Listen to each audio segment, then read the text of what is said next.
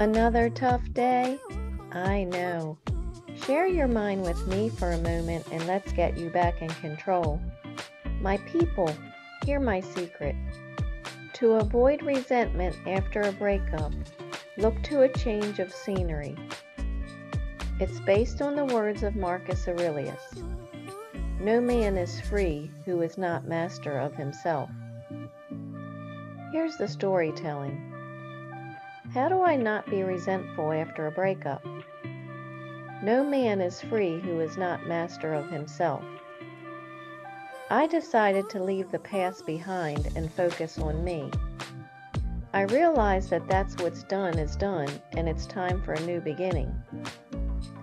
The character trait I improved was curiosity and new things to transition myself to a new me. And now the mindset. You just went through a breakup. You're mad, upset, and bitter.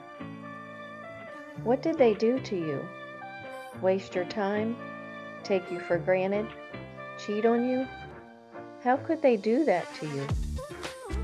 After all the compromises, the sacrifices you made for them. So, what do you want to do to even the score?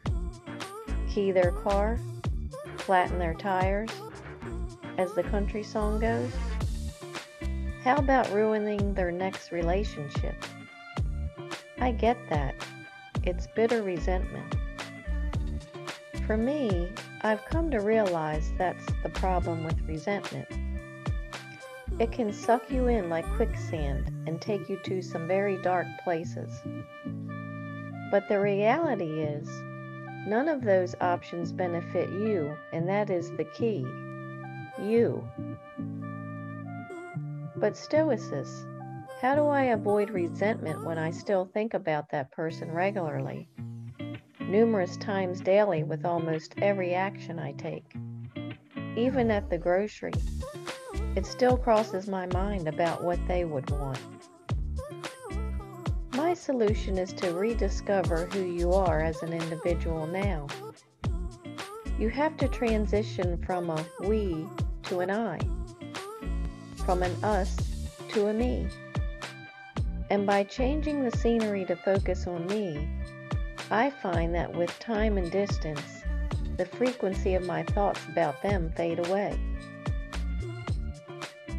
Thank you for sharing your mind with me for your continued success, hear my secret. To avoid resentment after a breakup, look to a change of scenery. Now relax, control your mind, and be as you wish to seem. Empowered. I'm Lori Stith, the Stoicess, and I believe in you.